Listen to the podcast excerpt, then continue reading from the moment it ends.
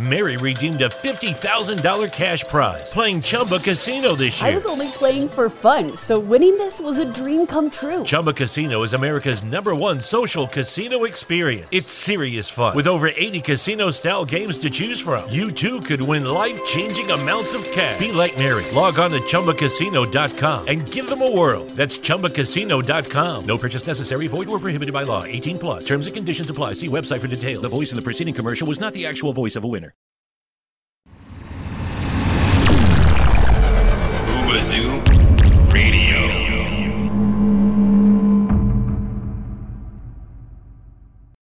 Drivers, start your engines!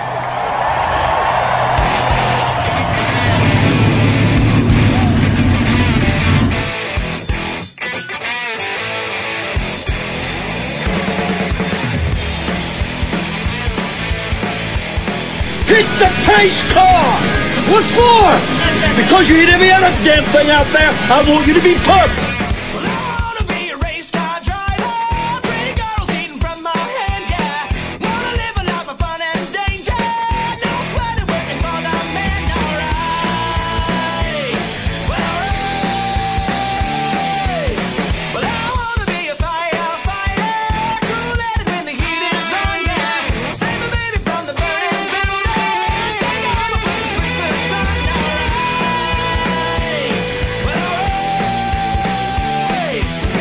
I'm driving, I got a guy on the radio who talks to me. I can't see him, but he talks to me.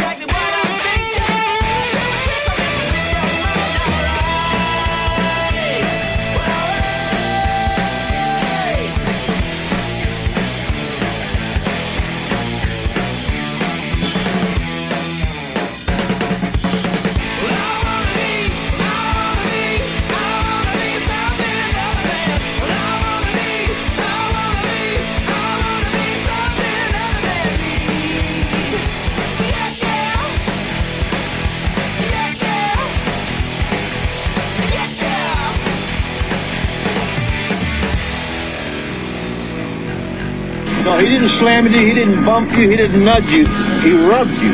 And rubbing, son, is racing. Hey, race fans. Welcome to the Hoobazoo Radio Network. Welcome to another edition of Drafting the Circuits. My name is Frank Santorowski. I'll be your host for the next 60 minutes or more as we discuss everything from a big Memorial Day weekend.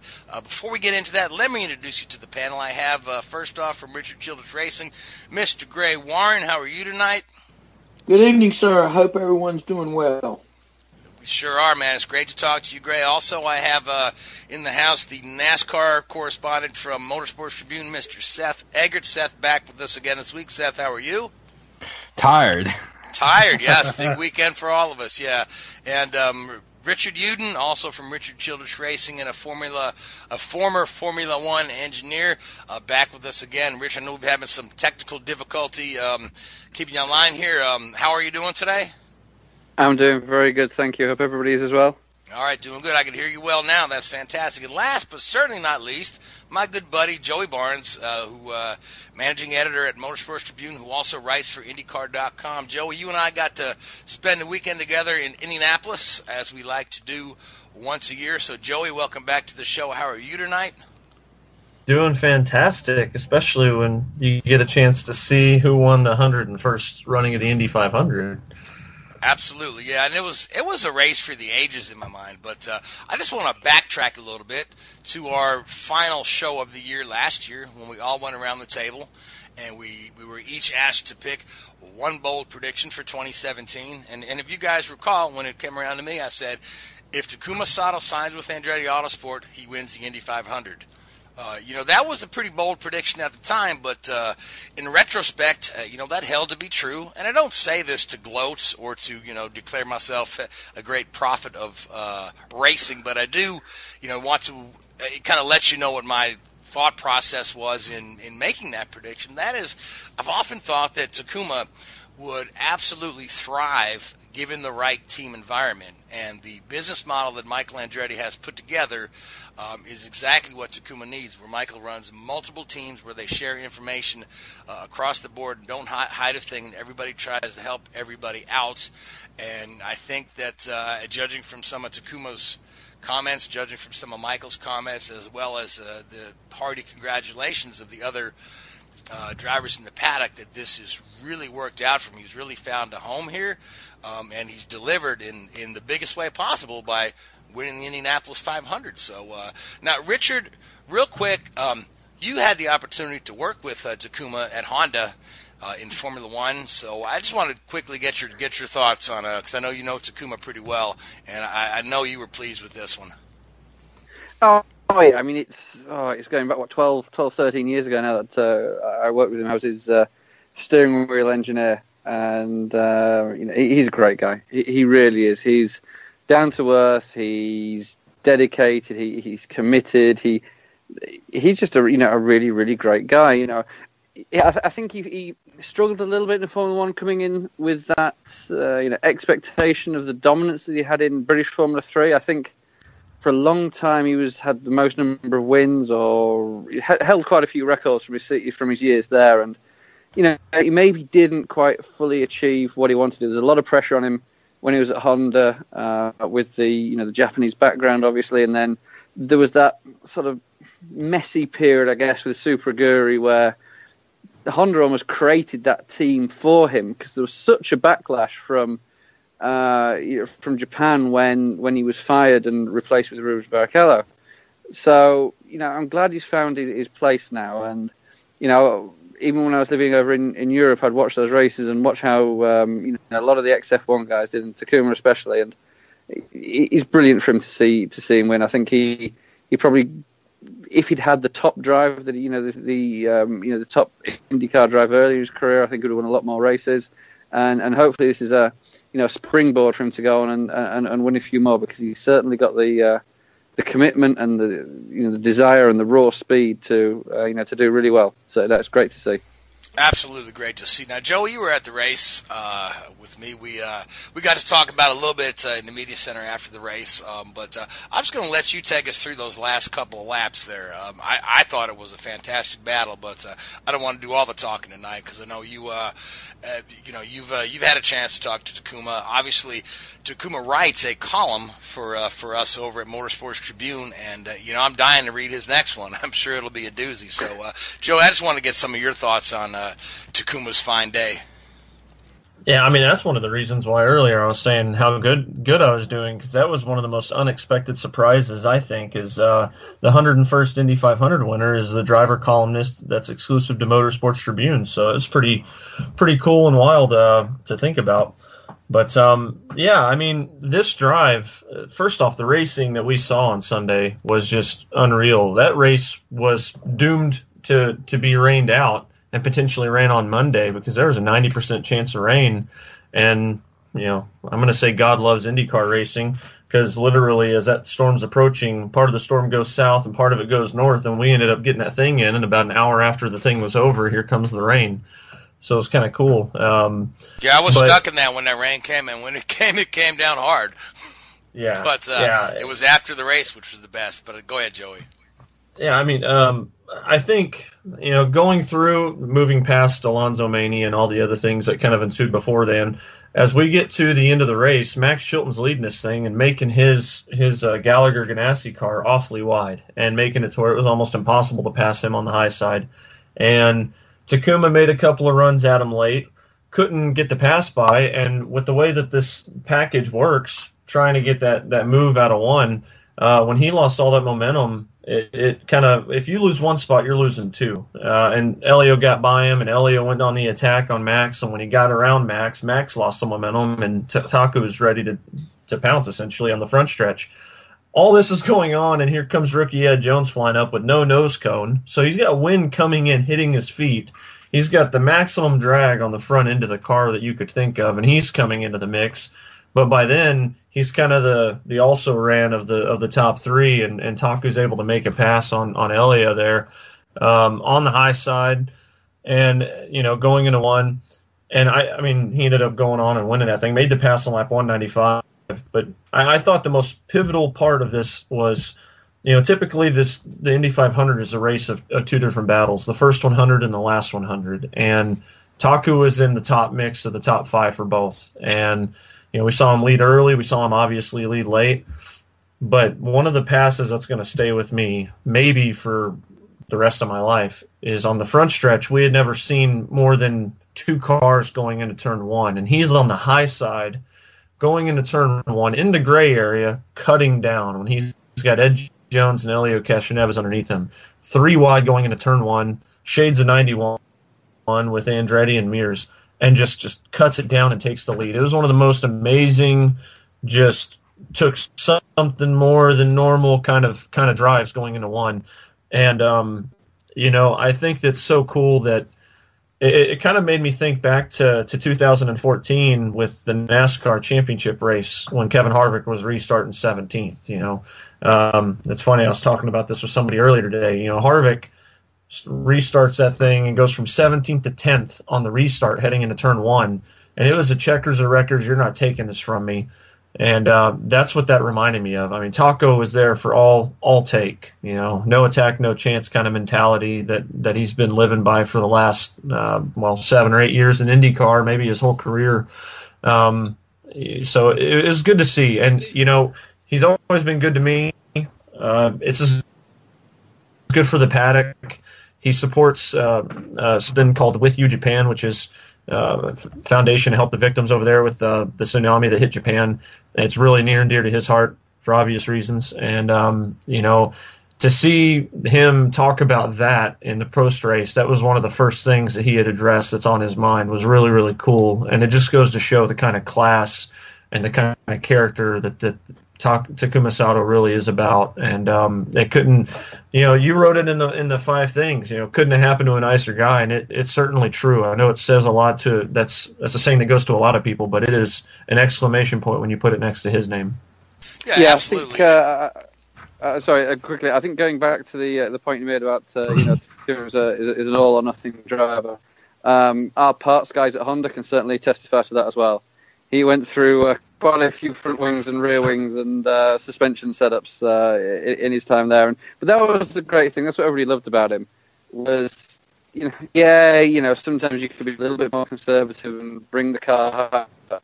It was all or nothing for him, and uh, we uh, we loved that about him. And uh, it's you know it's great to see that. You know, especially the disappointment a few years ago, of crashing out with what was it two laps to go. Um, yeah, you know, with the chance to win. You know, to, no, it was, it was on the it was on the last lap last in was it last lap? It's yeah, last lap know, turn one. Yeah, it's what five years? It doesn't seem like five years ago now, does it? It's incredible. But uh, no, it's great to see him. Great to see him do it. And uh, yeah, it shows that you know bravery in, in the sort of politically politically correct world of racing these days. You know, the bravery still counts for something. Yeah, absolutely. I, um, and you know, one of the one of the first people to come over there in Victory Lane uh, was Dario Franchitti, who we had that great battle with yeah, in 2012, yeah. and, and Dario was there, all smiles, you know, all pats on the back, and then and then here comes Tony Kanaan, um, you know, Taku's old teammates over at KV Racing, give give him a great big bear hug and whatnot, and you could just see how much. Uh, and you know, then there were team members from the AJ team where Takuma had driven, were, were in there, patting him on the back and celebrating. A lot of folks just really, really pleased with this win, and even reaction from uh, fans and media. I mean, the folks in the stands were on their feet cheering Takuma uh, when he won that, uh, which was fantastic to see. Um, you know, brought a little tear to his eye. He, you know, he was uh, some of his comments are just how how wonderful, wonderfully appreciated he felt after that win. It's just just a real good feel good story, you know, and overwhelming overwhelming positive reaction. You know, with the exception of the guy in Denver who's uh, made some. Um, comments that uh, I guess he's still holding on some uh, World War II era anti-Japan sentiment. But um, other than you know, other than a few isolated instances like that, uh, yeah, almost everybody in the racing world is happy for Takuma. Just remember, it's former Denver Post. Former Yeah, Denver uh, Post think he's writer, yeah. Yeah, he used to, he used Yeah, to have a job. job. fired him today. Yeah, Um, He's, uh, it's like my buddy. dusting off, his, dusting off his resume right now, isn't he? Yeah, it's like like, I, uh, uh, like Jim Rome says, uh, you know, Twitter's like a loaded gun. So Yeah. I um, I, I tell you this though, what's so cool about this is that so you know his only F1 podium was at Indianapolis, and Yeah. I and I, I just think it's so cool that that he was able to kind of curtail that with this. Um, and obviously, biggest one in his career. I, I know F1 wins are huge, but it, in my opinion, it's it's the Indianapolis 500. Outside of Monaco, and even I don't think Monaco compares personally, but I don't know how it is perceived on that side of the pond. But I, you know, all things being equal, the biggest thing that gives me joy about this is, uh, you know, 2012, he made that move, and, in my opinion, he was pinched a little bit, and, and obviously is the wrong end of, of that. And I always wondered why he never waited till turn three, and he, he kind of shared with everybody through a motorsport.com article that it was because he just didn't believe that with the way the wind, headwind going into three, he didn't have the pace to go go head to head with the Ganassi car against the headwind, but he felt good about doing it in a one. And to shorten this up a little bit, um, too often guys don't get a second chance to go after something as big as the Indy 500 or even a championship. Far too often we see one guy get one chance in his career and he's done, and he never gets the ride or the the stars don't align or for whatever reason it doesn't come together. And so this really is a story about redemption for for one of the better drivers around the world that really nobody has has noticed for a long, long time. And um, you know, it's just really good to see that come full circle for him because he's endured the obstacles and now he's overcame it. And again, and it's always good uh, to see my childhood hero Michael Andretti in the presser. Uh, you know, it seemed like I see him more and more often. You know, three times in the last couple of years. So, but uh, but you just got hats off to that organization they put together. You know, they haven't been the best uh, through the regular season, but uh, you know, when it comes to Indy, they're the class of the field. Um, you know, you get a hats off to Michael for putting together a tremendous group of folks, um, and you know, pulling off back-to-back Indy wins uh, last year and this year. So, uh, you know, if you look at Michael's regular driver lineup right now, he's got three Indy 500 winners, and then the other guy on the team. So, uh, you know, that's that's a that's a powerhouse team right there. Yeah, I mean, I think what's so what's also neat uh, to kind of go down the rundown here, um, to fill people in on the rest of rest of the story, as they say. Um, you know, all five F1 drivers that that are f- former F1 drivers or current F1 drivers that were competing in this 33 grid, grid field had all le- ended up all leading at least one lap in this race, uh, which is phenomenal. Uh, it speaks to the talent uh, that obviously F1 continues to bring. It's the pinnacle of motorsport, so why not? But the fact that they can adapt themselves to the oval is incredible. Um, you know, also looking down this list, you know, obviously Helio comes up short again. He could have six Indy 500s by now. Did, Um, uh, sorry for cutting you off, Joey. Uh, did anyone see the photo of Helio going underneath uh, Dixon and Helio being airborne? Yes, well? yeah, that was an that was an incredible image, yeah. And, and I want to I want to get into Dixon's uh, crash here in a little bit, but I like I like Joey to go ahead and finish his thought. Um, you know, Helio Castroneves could have six Indy 500s by now. Second to Hunter-Reay in 14, another second. Um, yeah, well, I say yesterday. It feels like yesterday. All the days run together. Sunday. Um, Ed Jones, the rookie, the hot topic we'll get into in a minute, finishes P3. Max Chilton brings it home uh, fourth. An outstanding drive. Actually led the most laps in this year's 500. Um, by by far and away the kind of drive you were hoping to get out of him, the one that he's been needing for a long, long time, and he does it at this stage. Uh, a lot of drivers have been wanting, and he was one I talked to on media day. You know, I didn't get a chance to really race Fernando when I was in F1. I was I was at Manor, so he's like, we're in kind of similar equipment, and it's it's I want to see what I can do, and and he certainly didn't disappoint. It, it really brought the best out of him, and it was really good to see. Um, you know, Tony Kanaan, Montoya, last year's champ Alexander Rossi, Marco Andretti kind of snuck in there at the top 10, was having an abysmal day until the very end. He finishes where he starts in eighth. And then Carlos uh, Gabby Chaves with, in my opinion, the run of the entire race. And then Carlos Munoz. Um, first top 10 for AJ Foyt Racing, and I don't know how long. Um, I don't have that stat on me, but it's been a minute. Gabby Chaves, the first. That's not just a first year team. That is a first race team. This was their debut race in the Verizon IndyCar Series, let alone their debut in the Indy 500, and they went from 25th all the way up to finish finish ninth. And I think that just goes to show that you know you got Larry Curry, you got Mike Curry, a lot of experience on that team. Gabby Chaves has always been good to take care of equipment. They really want to build that foundation around him. They look like they're heading to Texas. So I'm excited to see what they can do on another oval, and they look like and, they're going to. And be I believe Pocono's on their sights too. Yeah. Yeah, and and they're going to do those three three races this year if it all, if all goes well, obviously with Texas and and Pocono, and um, they're aiming for a full season charge next year. So hopefully we get that. Um, you know, I, I, one of the more disappointing things, uh, Penske obviously not the biggest uh, biggest you know guy in the room on on Sunday. I mean, you look at Simon Pagenaud, defending champion of the sport. Uh, he ends up 14th. Uh, Pippa Mann grabbed 17th. I believe that's her best finish in the 500. Um, you know, Saavedra leads Juncos in their debut to 15th. Uh, Pigot, also with Juncos, runs 18th. Josef Newgarden, James Davis, and Oriol Servia, James Hinchcliffe, Will Power, all part of the late race wreck there with uh, about 18 to go. And then you got Fernando Alonso finish. Mary redeemed a $50,000 cash prize playing Chumba Casino this year. I was only playing for fun, so winning this was a dream come true. Chumba Casino is America's number one social casino experience. It's serious fun. With over 80 casino style games to choose from, you too could win life changing amounts of cash. Be like Mary. Log on to chumbacasino.com and give them a whirl. That's chumbacasino.com. No purchase necessary, void, or prohibited by law. 18 plus. Terms and conditions apply. See website for details. The voice in the preceding commercial was not the actual voice of a winner.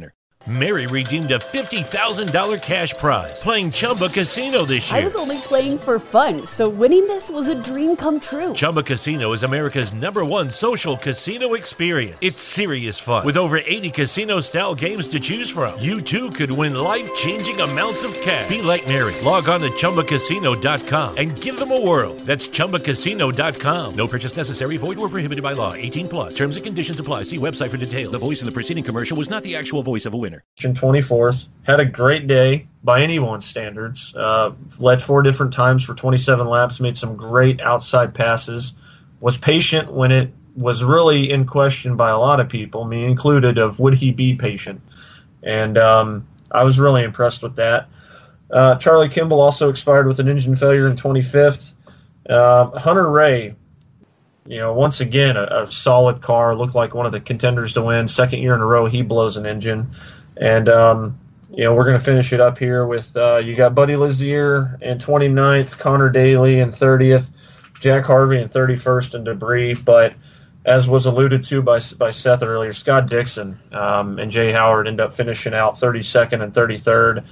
Howard had gotten into the gray area in turn two, blames Hunter-Reay uh, partly for that, maybe completely, but blames Hunter-Reay nonetheless. And um, ended up bouncing off the turn two wall, or turn one wall, excuse me, and then coming off the short chute um, ends up making contact with Scott Scott Dixon and goes for what is probably one of the scariest crashes I've ever personally seen in my life. I mean, that thing, the body work underneath that car is so wide with the floor that it when it took off and hit the air, it took off like a kite, and um, you know the back end just flipping upside down, hits the catch fence, hits above and on the safer barrier before it literally splits in two, right behind Scott Dixon. While he's in the car, the uh, the engine dismounts and goes one way.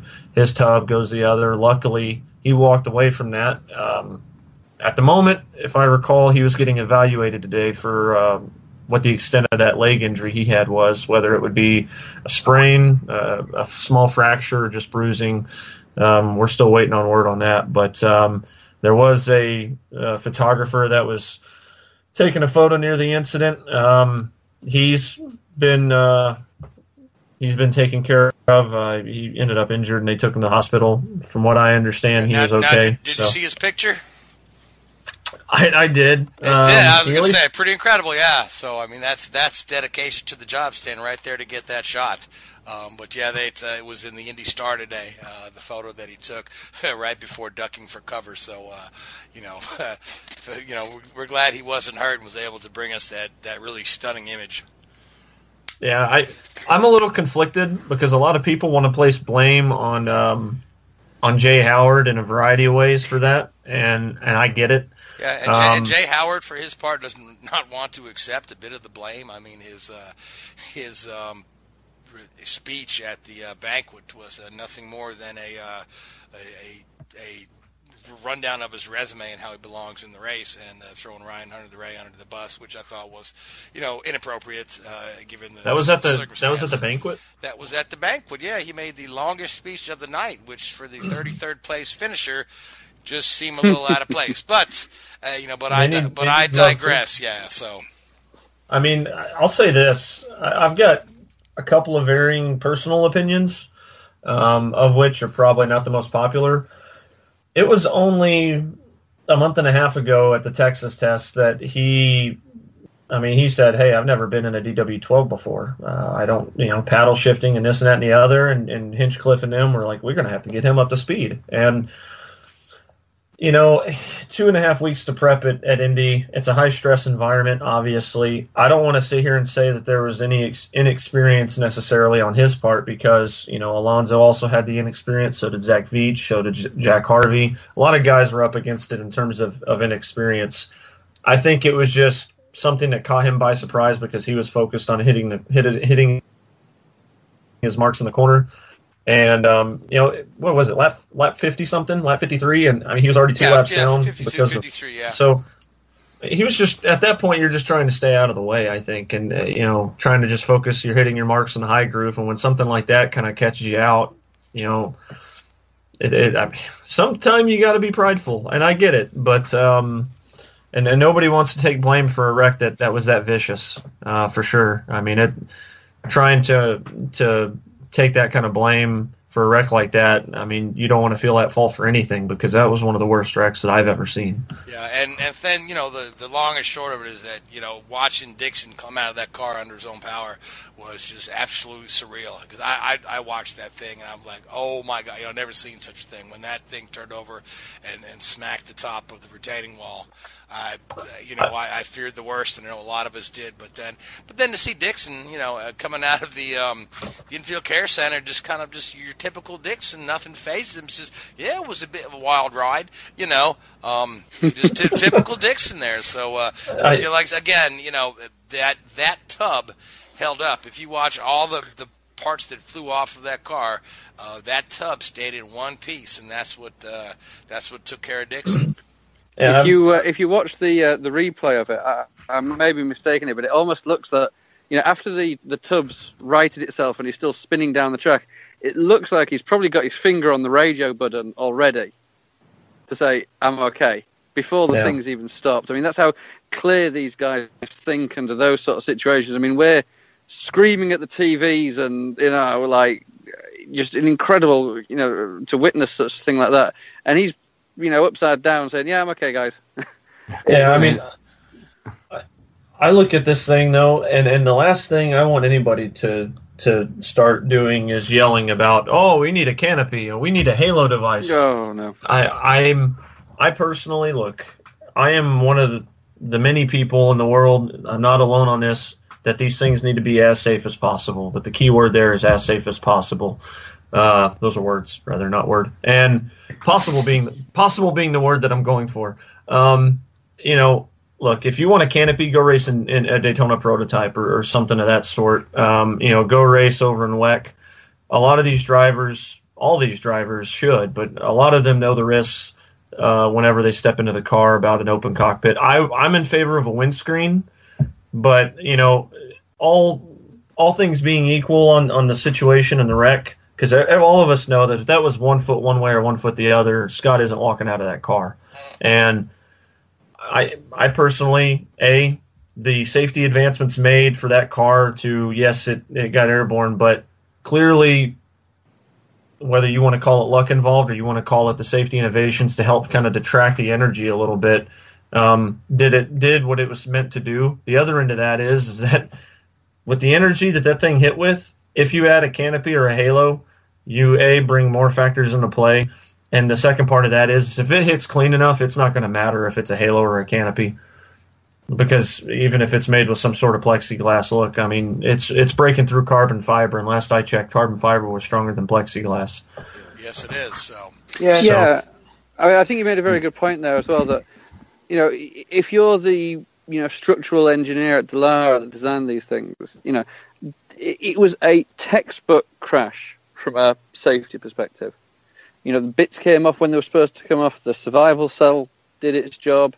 You know, yes, you do have the dangers of you know wheels coming off, and you know, I mean, if you know, as tragically saw in the Justin Wilson case, you know, you know, you could have had somebody going flat out around the outside there that collected a wheel or a nose cone or the engine, you know, and then you've got a whole different thing to worry about. But from a point of protecting that driver, that was textbook. You know, you couldn't ask for the car to disintegrate and the the period or the distance between the initial impact and the car coming to rest being as long as possible, and it, it was it was perfect. You know, it did Yeah. everything it was meant to do. So yeah, you you use the word. Was it look? Was it design? Um, As an engineer, I'm going to go on the design side. Yeah, I mean the first lick that he takes is, you know, the car comes down on its side, right on top of the safer barrier. I mean, right in, right on the side of the of the, of the pod. And, Yeah, uh, and it- that that was a hell of a lick. That very first lick. Yeah, and you look at you know the the the housing behind the driver and how high it is. Um, I forgot I'm for, the roll hoop, and Yeah. you know you you see the angle that it's hitting with, and uh, I mean it's very simple on why it's it's hitting the way it's hitting. It's because that roll hoop, the way that it's that it is, hey, even when you're upside down, there's not going to be a clean impact um, to, to have it where that cockpit's hitting flush, and that's the way it's designed. That's the way it's brought in, and it's. I mean, we saw that with Josef Newgarden last year at Texas. These look really scary, but these drivers continue to just, you know, be Superman and, and get out of the car. And um, you know, at the end of the day, you know, like I said, halos and, and things like that bring in worse devices. I mean, I'm over here thinking, I mean, what if it only hits flush at one part of the halo and it's just a piece of metal that goes down towards the driver's head?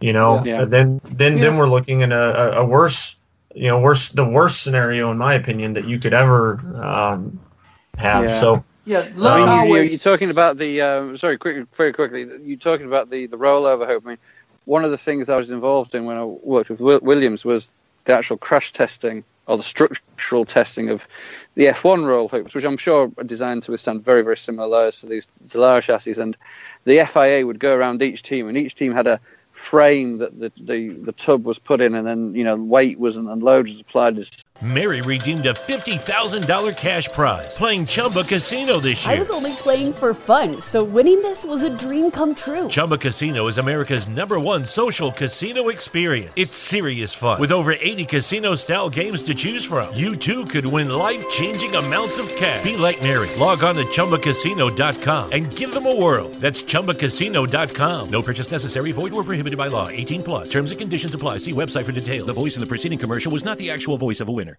to specific areas. And when we were doing this, you know, we were sort of sort of crouched behind bulletproof glass almost in another room, and there was our head, uh, like a head of composite design, you know, with a little flashlight about six inches away from you know these rollover hoops with incredible amount of force. I mean, these things are designed, you know, by some of the greatest composite designers in the world, and uh, you know they do deserve a huge amount of credit. And everything, you know, say, worked exactly as it was meant to. Yeah, and, And- you know, it, it still takes a little bit of luck because there's always that one one oddball hit that you, you know will intrude the, the cockpit. But he was very he's very fortunate that it was a it was a perfect storm of events and and he was able to uh, get out it virtually unscathed. Yeah, And I, I tell you this is, uh, you know, to kind of move this towards the, the next topic. I know Rookie of the Year was the one we were, we were going towards, and it's, you know, Ed Jones was was going through some of that debris, and it damaged uh, parts of the car, the floor, a little bit of the spoilers, uh, spoiler, the little bit of the wings, and um, you know, had to come in, started in the back of the pack, started going all the way to the front, sustained some nose damage, goes to the back of the pack, and has to come all the way back to the front. So for all the camera work that Alonso Mania was was doing, um, this guy was making you know quietly, methodically moving through the field, and you know. he set a 233 lap for the month because I know the, the argument from a lot of people are, oh well, he only did that on race day. No, no, if you were paying attention, he set a 233 lap in practice. He uh, was an absolute rocket ship, and when you compare the fact that you know Bourdais was running a 231 and a 2 231.5 and a 231.4 before his crash, um, which in its own right was one of the most vicious. Um, you know, we don't have Bourdais for, for what looks like the rest of the season, possibly Sonoma if we're lucky. But, you know, now Ed Jones is the unsung leader of that team and now has become the number one, and, and we're waiting to see who's filling the next seat.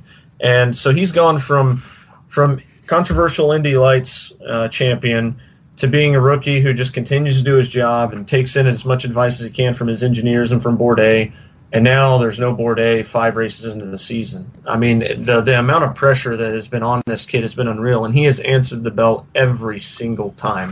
Yes, he has, and I think you know we had talked about the rookie of the year thing, and it's it's a bit of a shame that uh, that, that Ed didn't get that, you know, and I've and this has been a hot topic uh, all over, and and the, the the latest that I just heard was that not all of the people that were eligible to vote received their ballots in time, so I I don't even know what uh, what that means or why that was allowed to happen. But but in my mind, as I look at this thing, you know, Alonso came in as one of the top talents in the world.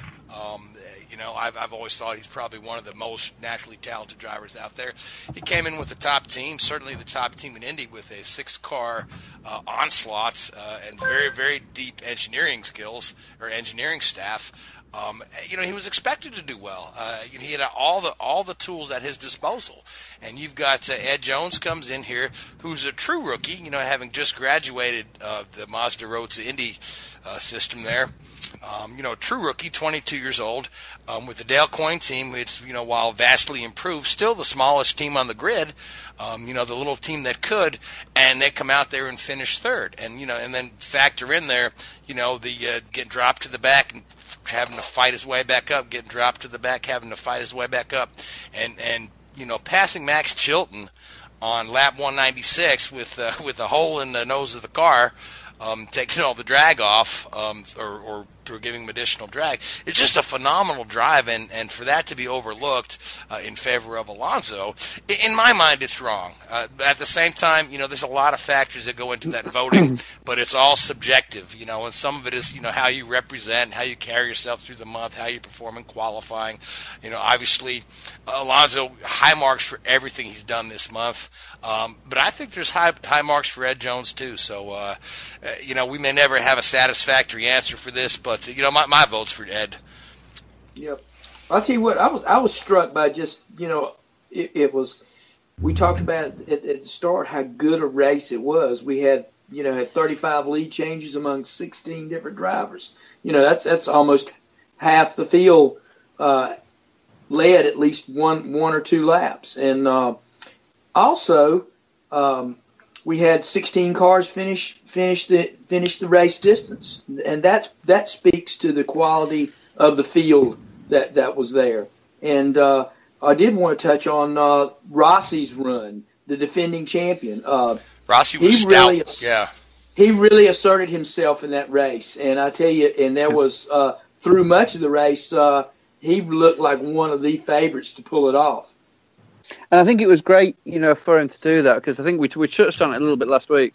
You know, his victory last year surprised a lot of people, and you know, understandably, but it was this was his week to go out in there and prove it wasn't a fluke. Right. You know, to prove that it was he, and I don't want to use the word deserved it because he finished first out of the runners, and you know, anybody that does that deserves it. But it was his opportunity to turn around and say, like, you know, that this wasn't a one-off. You know, yeah, he's maybe not the most consistent driver out there, but you know, I can do this, and I have the speed, and I'm sure for him, it'll be a huge confidence boost. And for some of the some of the guys out there who are saying, well, who is this guy? You know, oh, he got a little bit lucky. You know, it sort of shuts them up a little bit, which I think is deserved because he's there's no, you know, you don't win that race by luck. You know, right. to a greater extent, you you know, it was a fuel mileage race, you know, last year, and as you saw at the weekend down at the 600, you've got to put yourself in that position, and you, you know, you, you, you, you it's nobody else's fault. You know, you, you do the work, and you, you work hard, and you put yourself in a position to execute that plan, and uh, you know, it worked last year, and this year again, he proved he has the pace. He proved. I mean- he proved he belongs. I, I want to touch on just mostly because I, hate to give this guy the publicity, but personally, he just kind of pissed me off a little bit. Um, Lewis Hamilton making some comments about, um, you know, Fernando Alonso running, uh, you know, qualifying P5. Maybe that shows the the lack of talent that's in the IndyCar field. Um, you know, without taking a, that's kind of a shot at Fernando's talent in some way because if if F1 talent was so superseding, shouldn't Alonso have just walked over here and walked all over everybody? Um, you know, the other end of that is, um, you know, Alonso. Let's let's consider the equipment at Indianapolis. Andretti Autosport has the best equipment. Um, you know, everybody else is very very stout in their own right, but with this package and with what Honda brings, they're good.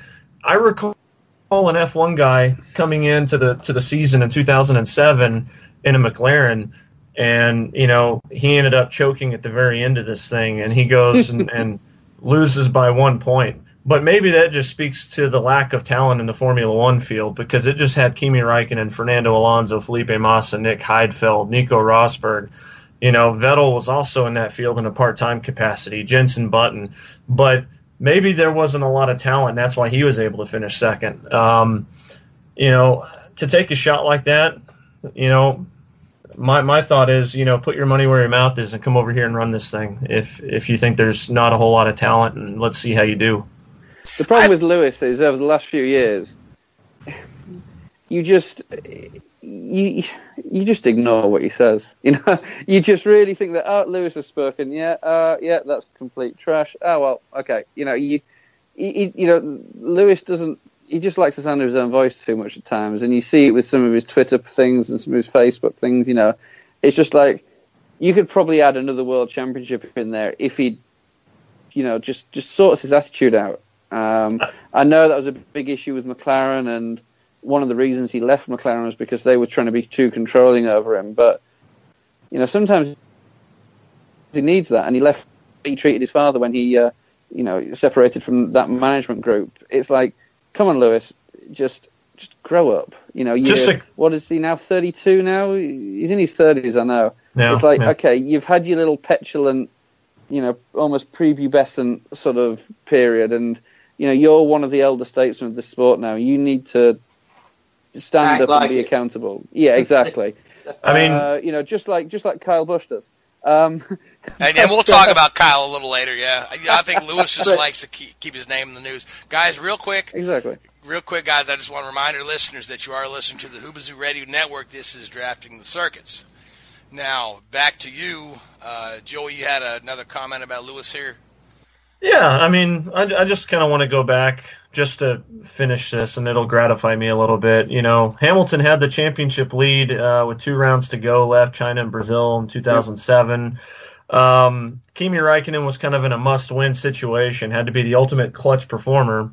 Uh, Lewis Hamilton, the ultimate choke artist here, with a retirement and a seventh, and Kimi Räikkönen with a win and a win to get the championship. I just figured I'd just you know throw that out there, and uh, Oh yeah.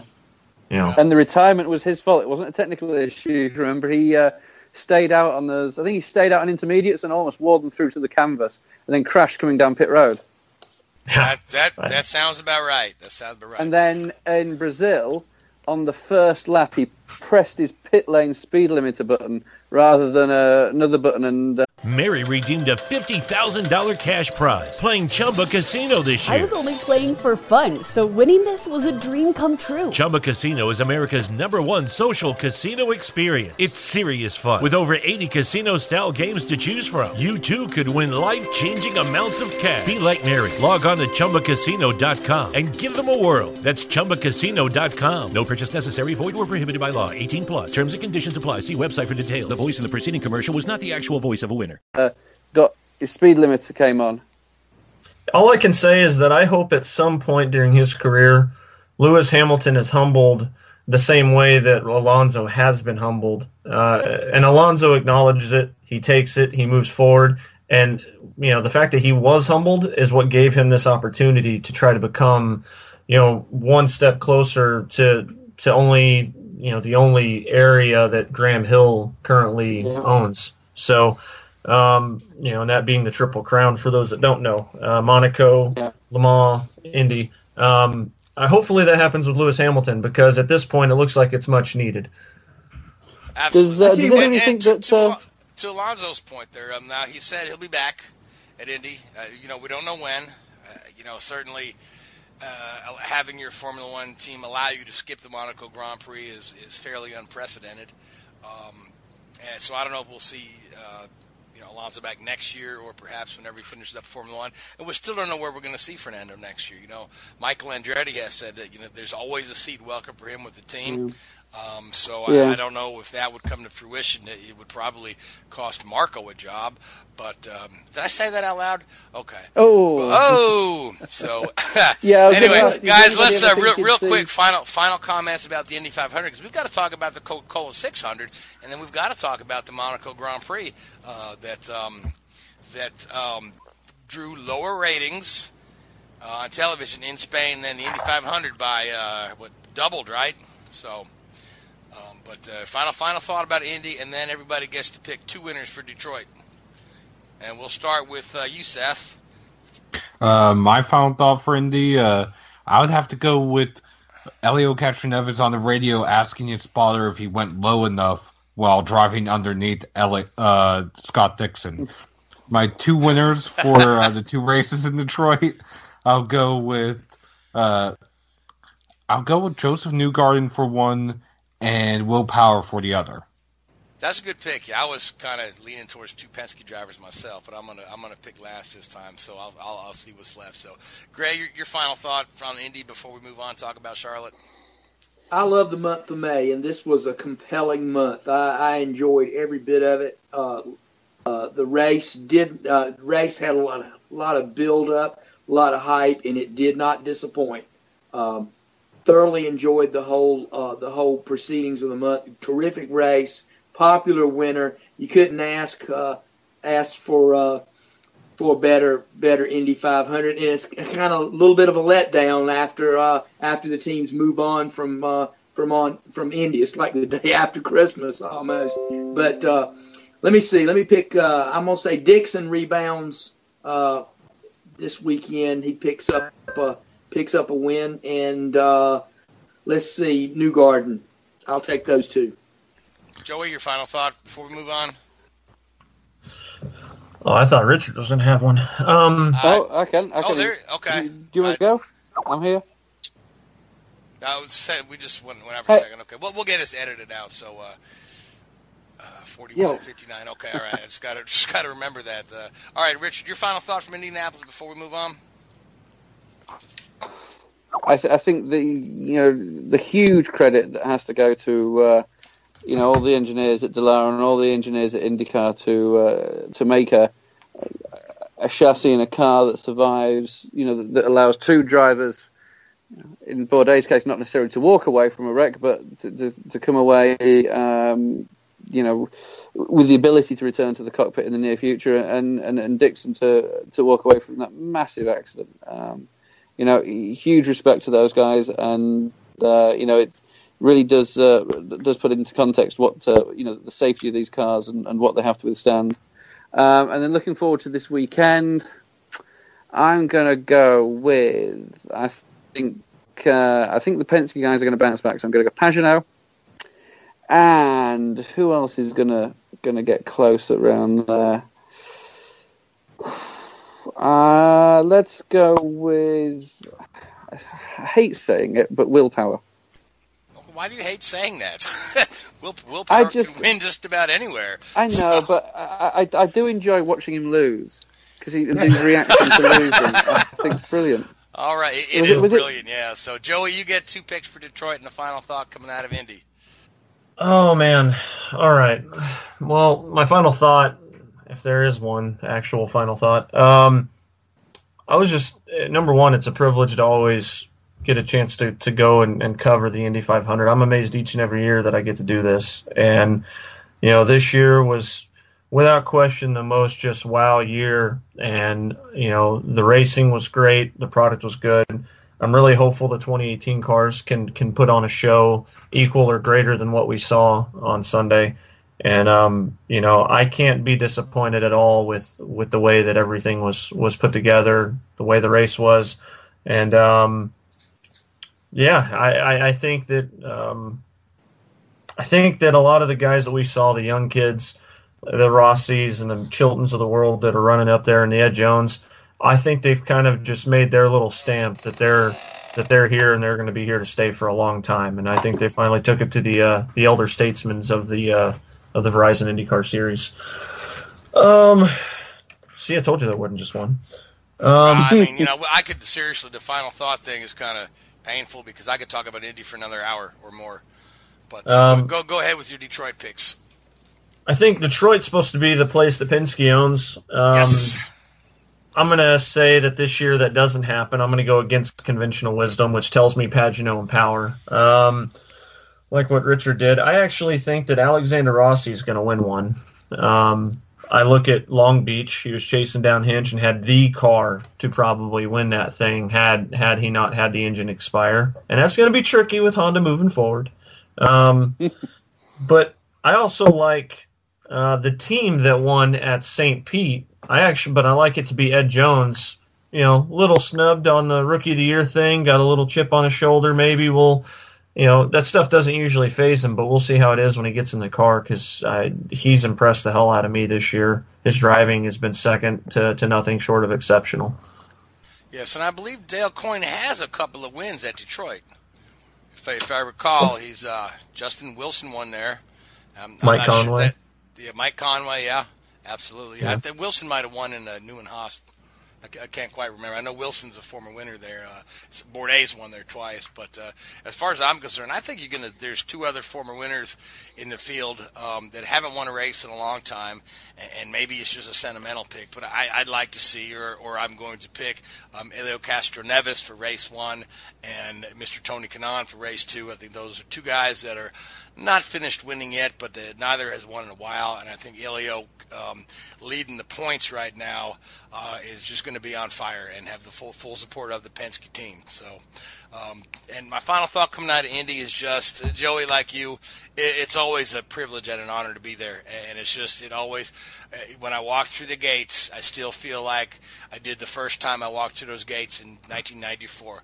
I just just just feel like you know a, a- kid in a toy store, and there's not a better place on earth to be. So, Joey, you get one last thing to say, and then we move on to the Coca-Cola 600.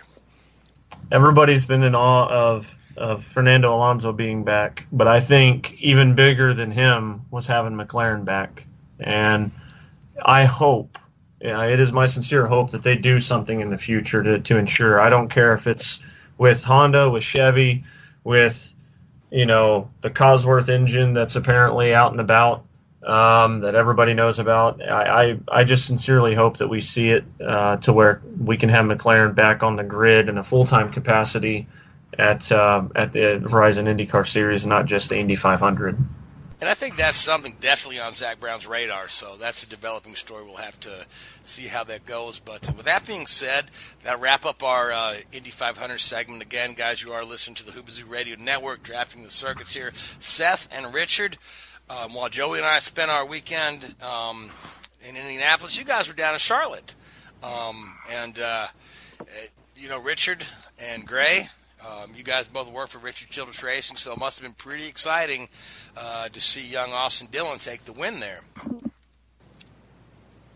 much needed shot in the arm for the for the company. Uh, really, uh, you know, they uh, they parlayed strategy into it. Uh, they took a brand new car there that they worked on and sorted out, and uh, and Austin started didn't start well. He started in 22nd, but ended up uh, running in the top 10 uh, most of the night, and was able to position himself and. Uh, uh, circumstances parlayed into victory, and uh, we couldn't be prouder.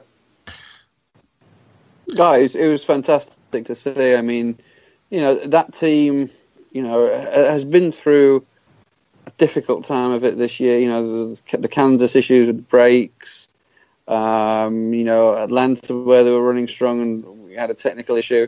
Um, you know, uh, the crew chief change just heading into the 600 with Justin Alexander stepping up from the Xfinity uh, uh, series where he'd been crew chief to Austin in the Xfinity series so far this year, stepping up uh, to the full time Cup team.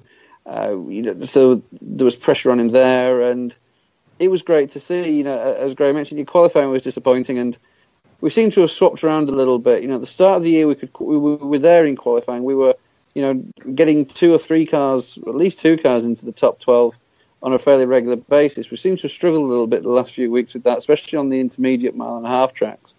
And then, um, you know, but we picked up the race pace. You know, Austin was, you know, for a long period of the, the race, sort of seventh, eighth, ninth, tenth, that sort of region. And some of the restarts worked well, which again has been an area where we've maybe struggled a little bit so far this year.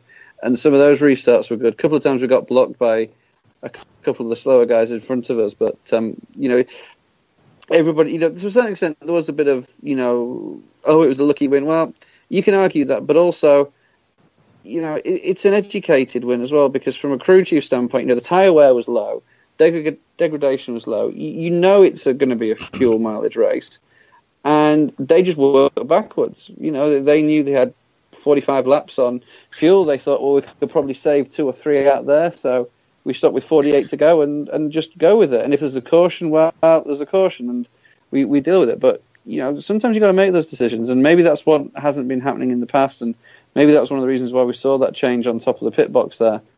And it, it certainly worked. It, it worked great, and um, you know they've got to take a lot of credit for that to uh, to execute in the way they did. And you know what, a huge amount of credit has to go to Austin there. Um, talking to some of the engineers today, they think they were about three or four laps short on fuel. So he he he saved three or four laps of fuel, which isn't easy in a stock car. You know, it's not as easy as you think when you've only got really two opportunities to, to save fuel in a lap. Uh, and for a long period of that run, he was chasing down that 48 car. Um, and so a huge amount of credit to Austin. You know, he's done a lot of work in the simulator and with driver development tools, and um, you know, a lot of the engineers have worked really, really close with him. And uh, yeah, he executed perfectly. And I think it was, I think it was 10 feet either side of the start finish line where they actually ran out of fuel. So, you know, really, really, you know, top credit to the guys. Now, I wouldn't put it all just on luck because Austin Dillon was one of eight cars that did stay out and try that strategy. And the only one of those eight that, that ran out was actually Jimmie Johnson, who led the bulk of that last run. Um, Johnson ran out with about two laps ago, which handed the lead over to Dillon with Kyle Busch and Martin Truex Jr. running them down. They had pitted with about 35 to go. Uh, we never got to see what Brad Keselowski or Chase Elliott had after they got taken out in a somewhat weird, somewhat wild wreck uh, mm-hmm. about 20 laps in after Jeffrey Earnhardt blew an engine. Parts and pieces were littering the track. Erik Jones hit some, Danica Patrick. It went through Chase Elliott's nose, cut an oil line, lighting his car up, and uh, Keselowski just slid in the oil and uh, ran literally underneath him for about good 100, 150 feet. So yeah, that was uh, that was right in front of me in the grandstand, and that was a big hit. That uh, yeah, he, he uh, somewhat hit him, uh, properly though somewhat reminiscent of the uh, Almirola crash yeah. at uh, Kansas. He got in the uh, got in the fluid from Danica's car and was was unable to uh, steer his car away from the other cars and ended up slamming into them. And then later on in the night, there was another wreck very similar to that as well. Uh, Ty Dillon, his engine let go. Kevin Harvick spun in the oil. Kyle Larson slid in the oil, hit the wall, and at the same time, at the other end of the racetrack, Kasey Kahne, his uh, right rear truck arm mount broke, sending him spinning into the wall, and Trevor Bayne had nowhere to go and clipped him as he tried to avoid the wreck. So there were a number of di- weird and different situations that happen throughout the night in the Coke 600, which yeah.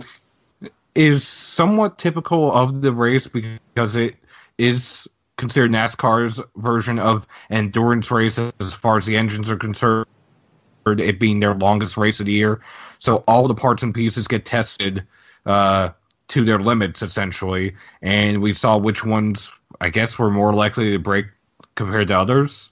Would be the best way of Um, putting it. Yeah, who else? We saw Ryan Blaney broke an axle coming off pit road. Yeah, he yeah he broke an axle. Uh, I want to say it was it was the last pit stop too. I want to say. it, it was early on. No, it Oh, was, yeah, it you're was right, before, right. Yeah. It was before the rain delay.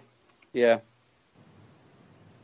I thought it was after the rain delay. I'm No. I may be getting it mixed up in my notes, but uh, yeah, he broke an axle leaving pit road. Uh, and also on pit road, he had Eric, the crew chiefs of Erik Jones and Chad Oh. Knaus. They, they were going at it uh, off and on throughout the night, uh, and it happened every time Martin Truex Jr., Erik Jones' teammate, got off a pit road with the lead.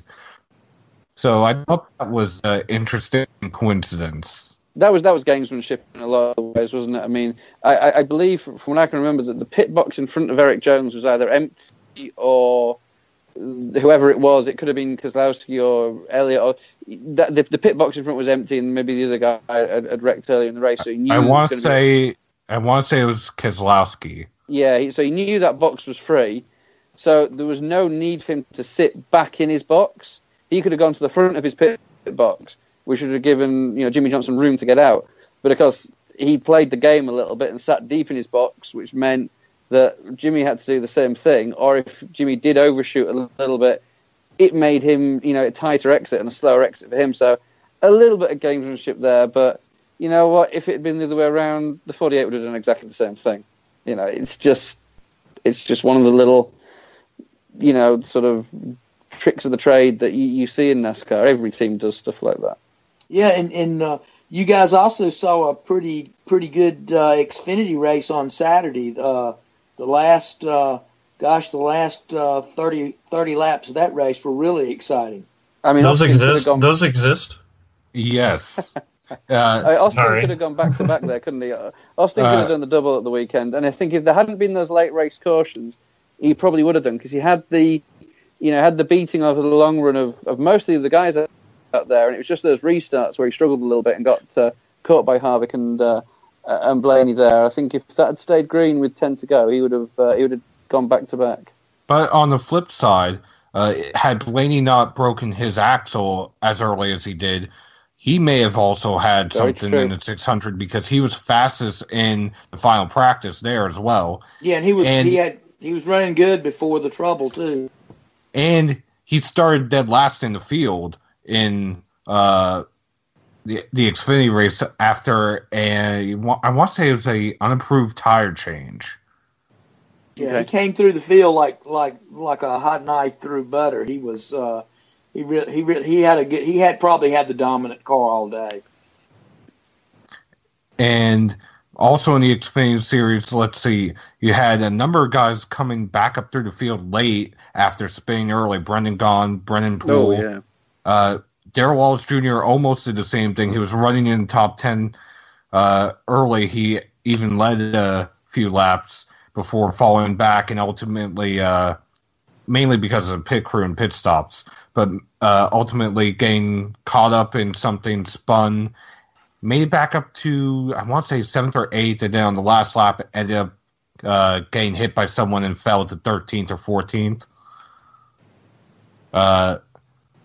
Uh, and also, Christopher Bell had an impressive debut for the NASCAR Xfinity Series. It was his first start in the Xfinity Series, and he ran primarily with the Cup guys all day uh, in the top five, top six or so. Seth, are you still there? Yeah, I'm still here. I'm still here. Okay, Uh, yeah, it sounded like you dropped out uh, for a second. So, Uh, I I may have dropped off out for one second there. Sorry.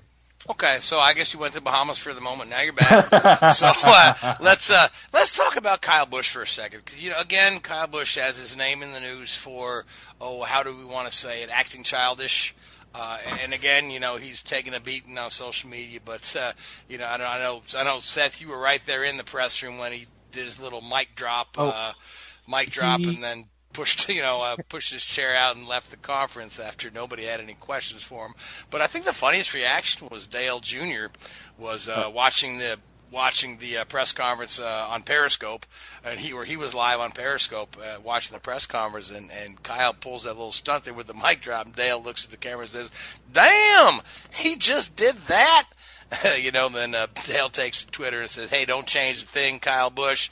Um, you know, we it's some to the point we all can't be uh, PR robots." Um, Well- I, then he said that shit was funny. I was entertained. So, uh, but uh, not everybody else took it in the same uh, spirit as uh, as Dale Well, did. So, but what were your thoughts? You, I mean, you were right there. Well, putting it into perspective, his TV and his radio interviews were tame. He walks between the TV interview, which happened maybe two, three minutes before he came into the deadline room, and when he came into the deadline room, something changed. He uh, he had the typical typical Kyle Busch bravado and attitude. Sat down at the table. They didn't even uh, the moderator didn't even ask any questions. He just opened up two questions. Uh, I want to say Bob Pockrass was the only one who was able to get a question out of Kyle, and it was something about whether or not uh, the fuel mileage strategy if it surprised him. Kyle Busch answered uh, just about. Uh, I want to say it was n- You just said, about he said, nothing. nothing surprises me. anymore. Congratulations. Boom, mic drop. Yeah, toss, toss the mic on to the table. a- Asked us if we had any more questions. I was raising my hand when he looked at his PR rep and said, "I guess we're done here," and he walked out.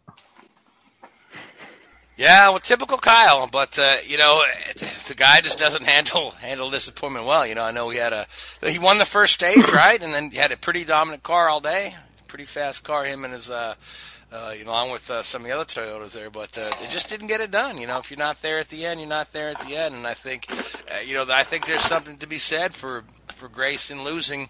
Um, and, But, uh, and, and even so, then then the next thing is, I guess Keselowski is getting into it with the vice president of Toyota on Twitter. I, I don't know if you, you saw those and- either. So And Matt DiBenedetto also offered his thoughts as well. Uh, DiBenedetto told his fans if he ever acted like that, they had permission to slap him. that's funny. And Keselowski had said uh, something about He said, "My That- definition of hating losing Yeah. is to come back and work harder the next week." And And and, the and then he said, "Maybe maybe I should keep my mouth shut." Yeah, and the vice president of Toyota says, "Yeah, you're right. You should keep your mouth shut." So uh, you know, it's all very entertaining and whatnot. Uh, I agree with Dale Jr. It's, it's quite entertaining. Um, you know, Kyle is Kyle. He is who he is. Dude, dude wins a lot of races, and uh, but still, I, you know, to behave like that in front of the press, I don't know. I I just don't find a place for it. And speaking of Junior, uh, Richard, you've got a thought?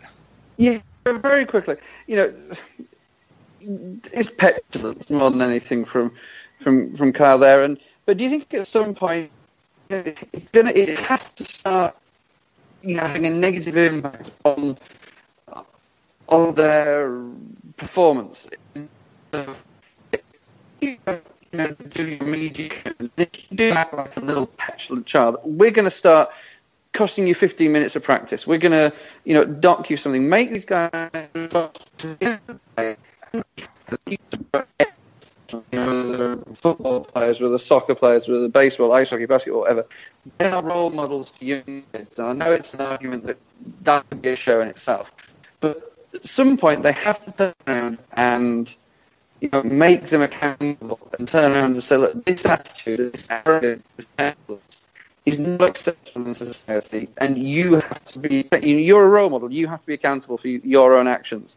And you, you know, we're going if, if you don't, you know, adhere to your media commitments, you're going to get fined or, or, or, you know, have practice time restricted. Do something because, you know, you had a great race on Saturday, on Sunday night, Monday into Monday morning that spoiled it for everybody. And the, the fact that you can't even turn around and have a sincere congratulations from everybody, really hard to get back to where we are. And everybody involved in that, and, and even Richard Childress personally, who commands a huge amount of respect in the garage. You know, it was just, it's pathetic. And I, I really take issue with the way he acted. Yeah, absolutely. Yeah. So now, now, Richard, we heard most of what you said. We're still having, still having a little technical issue on your end there and broken up, but uh, I believe we did get the gist of it. So, so guys, before we uh, move on and start talking about Formula One, we've got uh, next up on the schedule. Is it is it Dover? Am I correct? It is Dover. It is Dover, the Monster Mile. So, uh, any final shots, thoughts on Charlotte before we start to preview Dover? Uh, I have one that's somewhat on Charlotte. It goes back to Christopher Bell. Uh, during his media availability, uh, he was asked about his Chili Bowl car. Earlier this year, he won the Chili Bowl.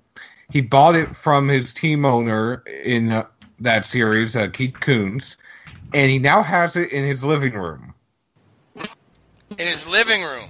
Uh, Does his wife like that? in his living room. uh, he's he's not married and he doesn't have a girlfriend. And from my understanding, he I think he, I, I mean he's still 19. I want to say, All right. and That's he, I- I his like comment his comment was his comment was he had no room in his garage, so he put it in the only room where he had nothing in it. Hey, That's speaking funny. of that, That's Denny funny, Hamlin's so- Daytona 500 winning car is in his living room. Exactly. That's, that's pretty cool. I mean, you know what? I'm sure Denny Hamlin's living room is much larger than mine. So, Yeah. but uh, so Seth, as long as you, as long as you're there on the mic, let's uh, let's get your picks for Dover. Uh, my pick for Dover, uh, I'll just go with Jimmie Johnson. I mean, when has he not won there? Uh, I don't want to pull out the stats, but uh, yeah, he's won there a lot. So, uh, Joey, you want to go next with a pick for Dover? Uh, I was gonna pick Jimmie Johnson. Uh, um, let's see here. Ricky Stenhouse Jr. Um, you know he's always good at Bristol. He's got a thing for for concrete, so uh, you know he's kind of translated that to Dover. So I'll I'll pick Stenhouse. So, Gray, you're next. Who do you have for uh, Dover? Oh, I'm going to go with uh, Martin Truex in the 78. He runs well up there, and uh, I think he'll uh, he'll rebound from uh, from Charlotte. He had he was he was another driver that was a little bit disappointed in his, uh, he probably had the it, it probably would have come down to uh, to he and, and Kyle for the win. Uh, so I'm going to say he he picks up the win this weekend. All right, fantastic. And Richard? Uh, I'm going to go with Kevin Harvick. Okay, Harvick, good pick. And uh, now I'm going to use Seth's logic with, uh, you know, Seth, you showed me a picture today of a new diecast car you got. What was that, a Dale Earnhardt Jr. car?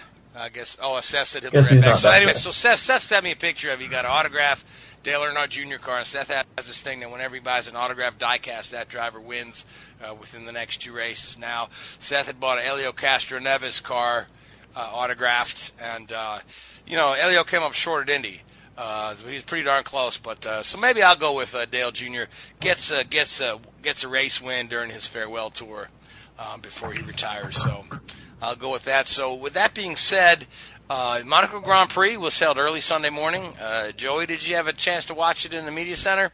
And I, I know I was down in the garage Yeah, I was pretty pissed of morning. You're pretty pissed off. I mean, you know, Just go, go I ahead and can break, break it down for and- us. I mean, I can be an unbiased uh, uh, media guy for the most part, but since I don't cover F1, I could be a little biased. And uh, you know, seeing seeing Kimi on pole was pretty pretty awesome because uh, you know, I ever since I was a kid, before I got into this business, Kimi Räikkönen was somebody that I always thought was was awesome and the epitome of what a race car driver represented back in the day in some in some capacity, uh, at least what my mindset was. And he got his first pole in almost a decade, and uh, looked like he was. Uh, and and if nobody's seen the onboard lap of his pole uh, in Q3, is amazing. What's even crazier is to think that he aborted a lap at the very end of that where he was like two and a half tenths faster. So it could have been a sub 112 lap at Monaco.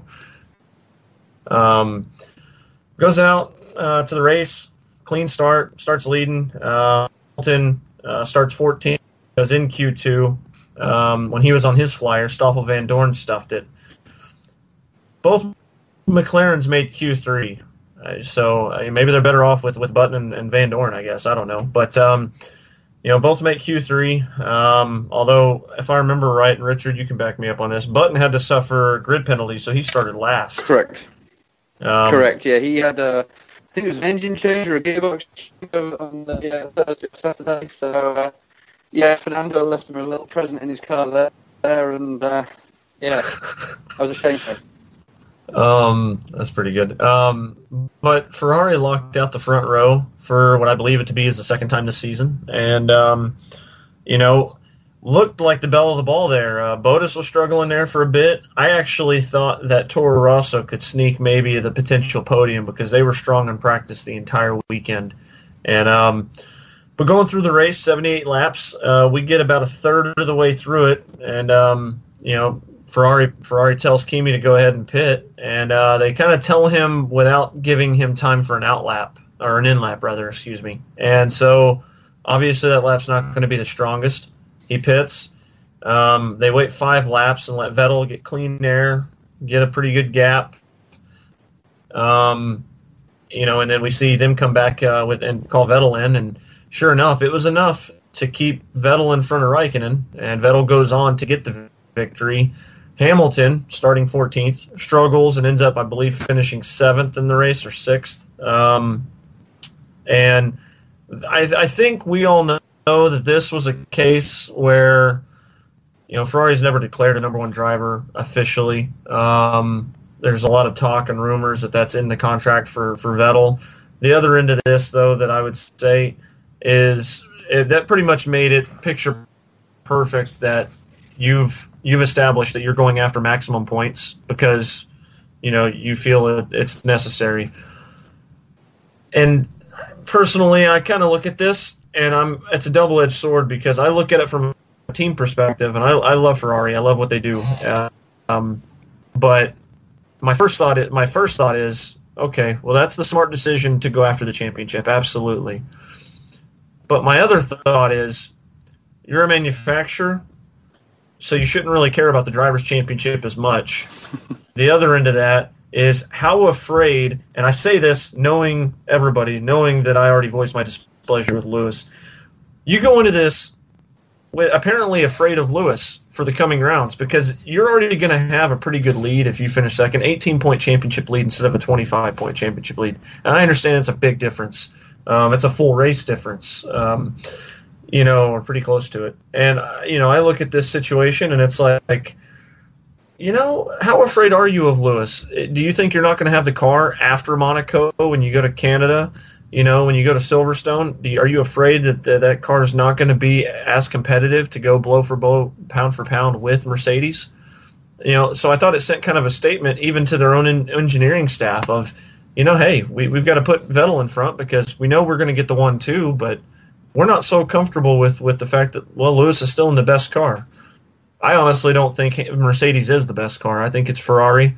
They're the only car that's able to adapt on every single circuit that the series goes to because a it doesn't have a long B, wheelbase. B the engine is, is simply just as good. I, I think the show we saw in Catalunya is picturesque of everything that this Formula One championship is going to be.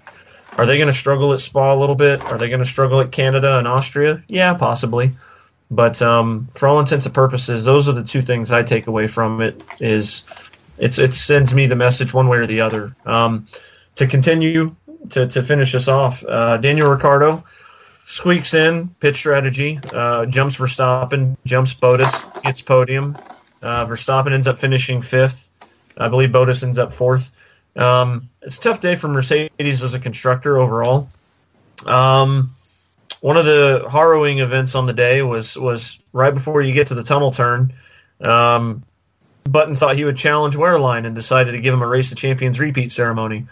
And, and um, that's funny. You know, I mean, it's he, he ends up bumping him and, and just the awkwardness of the angle of the bump, along with momentum and the way the wheels are turned, just causes Wehrlein to to roll over on his side, literally against the fence on its side. Um, so it was worrisome there, but nothing over the top. Pardon the pun. But um, you know, he he's fine. Button ended up with failure. Vandoorne ended up with failure. McLaren's race of two world, we would learn later, ended up with uh, triple failures and you know, it was a little rough for them. But um, overall, that's kind of the the takeaways from what was the Monaco Grand Prix. I'm never disappointed with it, but um, it, it was a sour taste at the end of this one for sure. Yeah, well, at least on the bright side, you know, when Ferrari is uh, executing team orders, they're a little more sneaky about it than, you know, the days where we would just have, uh, you know, Barrichello just slow down on the straight and let Schumacher go on by. So, but uh, Well, but you know I, I, I always loved Monaco. It's one of my favorite uh, favorite races. It, it was indeed the first Formula One race I ever had watched on television as a young kid. It was uh, Patrick Depailler won that one. If you want to go ahead and figure out how old I am. Um, but uh, yeah, I, I, I always enjoyed it. It's picturesque. And to your point, Joey, I, th- I think Ferrari is uh, uh, it's come on strong, strong this year after after two years of pretty questionable results. Uh, I think Ferrari is going to be the, the car to beat week in and week out, and uh, they definitely should uh, should throw Bone Kimi's way every now and again. I think one thing uh, that was was quite uh, telling was this was only the second race in the hybrid era where two Mercedes have finished a race with neither of them on the podium. Uh, you know, it was quite a, a telling feat, and uh, they were certainly struggling. I think we, we touched uh, touched on it uh, last week with the, the long wheelbase.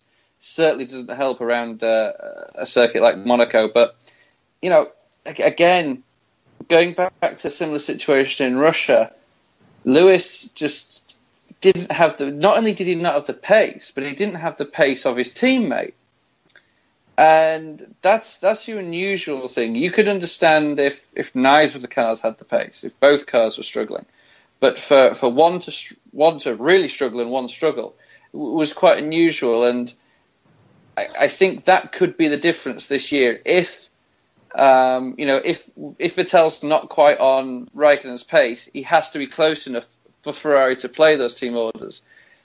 If Mercedes had want to play play that team order game already, they couldn't because there was too big of a gap between uh, Bottas and, and Hamilton, and and Lewis has got to whether it's I think it was tires overheating again as it was in Russia. Uh, they, they need to probably get on top of that and understand that and maybe make the cars a little bit less uh, temperature sensitive in the tires, which is far easier said than done. A lot of these things are built into the fundamental designs of the chassis, so it may be that they're too far down that road. But I think this season is going to be highlighted or going to be won by the team that does the best when they have a bad race. And at the Yeah. moment, you know, from, from the Hamilton's garage, that's not been the case. They've had two bad races in uh, Russia and, and Monaco, and th- those have been far worse than Ferrari. Let's put it this way: Vettel's bad races. And um, just one thought that I have. Uh, Haas F1 for the first time had both of their cars scoring points, which that out of all the places to do Monaco, I thought that was actually impressive. Yeah. I mean, let's be honest though, Esteban Gutierrez wasn't one of those drivers, so of course that was going to happen at some point. right, Um, and, and we may indeed see uh, Gutierrez in Detroit. I'm hearing so in an Indy car. I- So, uh, but I don't want to give any fuel to that rumor until there's more truth to, truth to be told. The one, the one thing I'll say to Richard's point um, about overheating the tires, I think some of that comes down to brake bias and driving style. Because I look at Hamilton's driving style, and he drives a lot with the nose of that car to help Yeah. center up the corner. And I look at somebody like Bottas. Uh, you know, they drive a lot with the back end of the car. They like it. They're not afraid to get it, to have it kick out a little bit coming out of the corner. So I think a lot of that has to do with with exactly what they're doing to, to push the, t- the temperature in there. And I think a high brake bias on the front is what's causing him to lose grip and direction and things um, Yeah, with this new car. Quite possibly, and also now with the electronic braking system, there's no. It's all brake by wire. There's no hard link between the, uh, you know, the driver's input and, and the braking system. It- It could be that that's causing him issues. I know every team will redesign that system every year to make it lighter and more efficient and all these sort of things. So maybe that's an area that he's struggling with, and uh, uh, you know, maybe as it sounds, with maybe the Williams system wasn't as effect, as efficient, and Bottas can just react to a, you know, and and drive a, a car that doesn't perform quite as well better. Maybe Hamilton's become too used to having the ultimate car, and uh, you know he he's been in the sweet spot for so long that it sounds crazy, but he's almost forgotten how to drive a bad car. God, you know, Hamilton's pretty much had a top car his entire career. You know, there's, Yeah. there's very very few instances where, a- where, where he struggled. So Yeah. I don't think there's been a season he hasn't won a race. Maybe there's only one season or two seasons now. I think he's lost to a teammate, and that was uh, Button and last uh, year, yeah. Rosberg. Yeah, But um, but I will say this: over the course of their career, Button actually outscored him on points. yes, yep, yeah, yeah, I do uh, remember that stat. Yeah. All right, guys. Well, we are just about out of time here. Actually, we're we're well over time. So uh, I do want to mention one more time: you are listening to the Whoobazoo Radio Network. You're listening to Drafting the Circuits. Uh, I want to thank you, Gray. And Seth and Richard and Joey uh, had a great show tonight. Enjoyed talking to you. Uh, I want to th- thank all of our listeners. Uh, we appreciate you week in and week out, guys. And we'll uh, we'll talk to you uh, in a week's time. We'll be we'll be talking about Dover and Detroit. Uh, Formula One will have the weekend off, uh, but they'll move on to Canada uh, the following week. So uh, until then, guys, you know, enjoy the races. Good night. W-H-O-O-B-A-Z-O-O, that's Wizard.com. Enter website, enter website, enter website, enter website. Mary redeemed a $50,000 cash prize playing Chumba Casino this year. I was only playing for fun, so winning this was a dream come true. Chumba Casino is America's number one social casino experience. It's serious fun. With over 80 casino style games to choose from, you too could win life changing amounts of cash. Be like Mary. Log on to chumbacasino.com and give them a whirl. That's chumbacasino.com. No purchase necessary, void or prohibited by law. 18 plus. Terms and conditions apply. See website for details. The voice in the preceding commercial was not the actual voice of a winner.